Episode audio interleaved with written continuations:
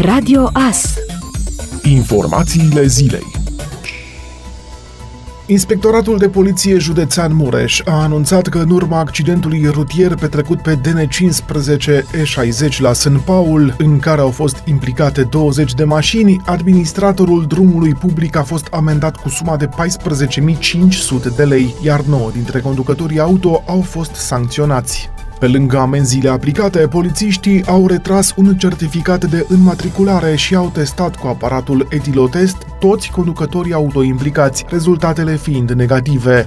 Polițiștii rutieri mureșeni recomandă tuturor participanților la trafic pentru a evita să fie implicați în evenimente rutiere negative să respecte cu strictețe regulile de circulație, semnificația indicatoarelor rutiere, să conducă cu viteză redusă și adaptată permanent la condițiile de drum, să nu se angajeze în efectuarea unor manevre riscante și să informeze cu privire la condițiile meteo și tronsoanele de drum pe care le vor parcurge, se mai arată în comunicatul IPJ Mureș. România a importat în primele 9 luni din acest an o cantitate de gaze naturale cu aproape 60% mai mare față de cea din perioada similară din 2020, potrivit datelor centralizate de Institutul Național de Statistică. În același timp, producția internă de gaze naturale a fost cu doar 1,2% peste cea din perioada ianuarie-septembrie 2020, mai precizează INSE.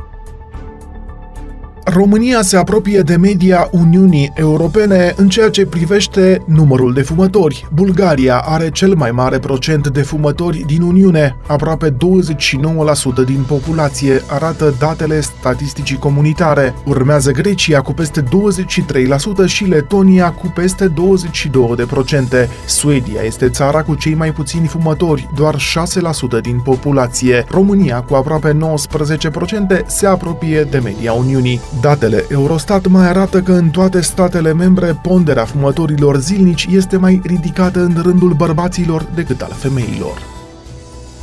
Deputații din Comisia de Sănătate au acceptat ca angajații de la privat și de la stat să beneficieze fiecare de câte 10 teste gratuite COVID pentru intrarea la locul de muncă, însă doar pentru 30 de zile față de propunerea anterioară de două luni. De asemenea, a fost propus un nou amendament la proiectul de lege. Deputații discută dacă să fie recunoscute testele de anticorpi COVID alături de vaccinare, testare și trecerea prin boală. Însă, președintele Comisiei de Sănătate, Nelu Tătaru, a spus că nu există o dovadă științifică ce să ateste validitatea acestei propuneri. Nelu Tătaru a mai spus că impactul bugetar este de 110 milioane de lei pe lună. Noi propuneri pentru legea certificatului verde au fost depuse la Comisia de Sănătate din Camera Deputaților.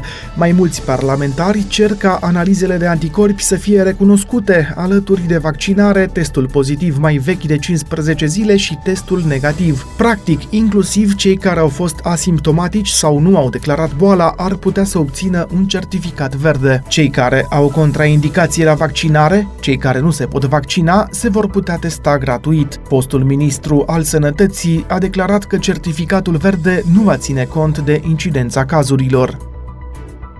Filarmonica de stat Târgu Mureș, în parteneriat cu asociația Smart Med, prezintă un recital în întuneric, în interpretarea violoncelistului Fernandez Samodaev și a pianistei Monica Florescu, ce se va desfășura marți 23 noiembrie de la ora 18 în sala mare a Palatului Culturii. Potrivit descrierii evenimentului, conceptul Unseen Concert in the Dark invită la o experiență imersivă, în care luminile se sting pentru a aprinde imaginația și a implica publicul într-o călătorie introspectivă pe calea muzicii clasice. Întunericul amplifică experiența de ascultare, atenția este decuplată de la ecrane și tehnologie, fiind îndreptată în totalitate către sunet, singura conexiune rămasă între artist și spectator. Biletele pot fi achiziționate de la casieria Filarmonicii și online pe eventbook.ro.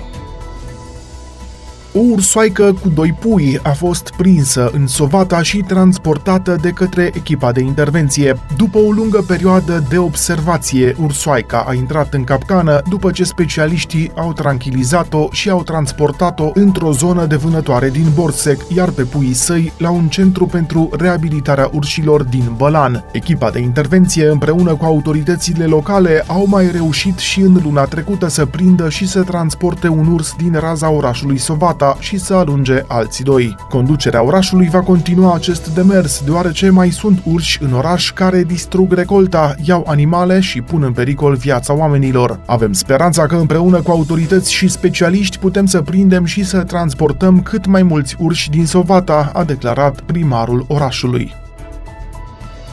Pandemia a făcut ca România să devină o țintă atractivă pentru infractorii cibernetici, care în ultima perioadă și-au intensificat activitatea. Ultima statistică cu privire la mesajele de tip phishing arată că 6 din 10 mail-uri venite în numele băncilor sunt frauduloase. Dacă în trecut astfel de e mail puteau fi ușor de identificat pentru că aveau multe greșeli gramaticale, în prezent infractorii cibernetici și-au îmbunătățit tehnicile de păcălire imitând imaginea băncii, dar și designul mesajelor reale. De aceea, specialiștii în securitate cibernetică ne recomandă să verificăm cu atenție adresa de la care am primit mesajul. Mai mult de o treime dintre români au sărbătorit ceva în fiecare lună în ultimul an, în timp ce 3% au sărbătorit de câteva ori pe săptămână și 4% au spus că în același interval nu au avut vreun motiv să sărbătorească. Rezultatele unui sondaj realizat la nivel național arată că 36% dintre români au sărbătorit cel puțin o dată pe lună în ultimul an. Rezultatele sondajului dovedesc faptul că bucuria de a ne întâlni și de a sărbători momente momente extraordinare împreună cu cei dragi nu a dispărut nici după perioada foarte solicitantă care ne-a luat pe toți prin surprindere în ultimul an și jumătate. Oamenii doresc în continuare să celebreze momentele speciale din viața lor și suntem fericiți că putem fi parte din bucuria lor, a declarat directorul companiei care a efectuat sondajul. Acesta a fost efectuat online pe un eșantion reprezentativ de peste 1000 de persoane în România. În țara noastră, frecvența cu care oamenii sărbătoresc scade vizibil odată cu vârsta, conform studiului. Astfel, dacă în categoria de vârstă cea mai tânără, 18-29 de ani, se sărbătorește relativ des, cei din categoria de vârstă 60-65 de ani sărbătoresc de regulă o dată pe lună sau mai rar. Sondajele mai arată și că românii sărbătoresc de regulă împreună cu membrii familiei 80%, prietenii 46% și partenerii 37%, organizarea unei petreceri 61% și relaxarea acasă 45% sunt principalele modalități de a sărbători, dar și ieșirile la restaurant sunt populare 38%, mai ales în rândul femeilor. De regulă, femeilor le place să sărbătorească alături de membrii familiei și de parteneri, în timp ce bărbații sărbătoresc deseori cu prietenii.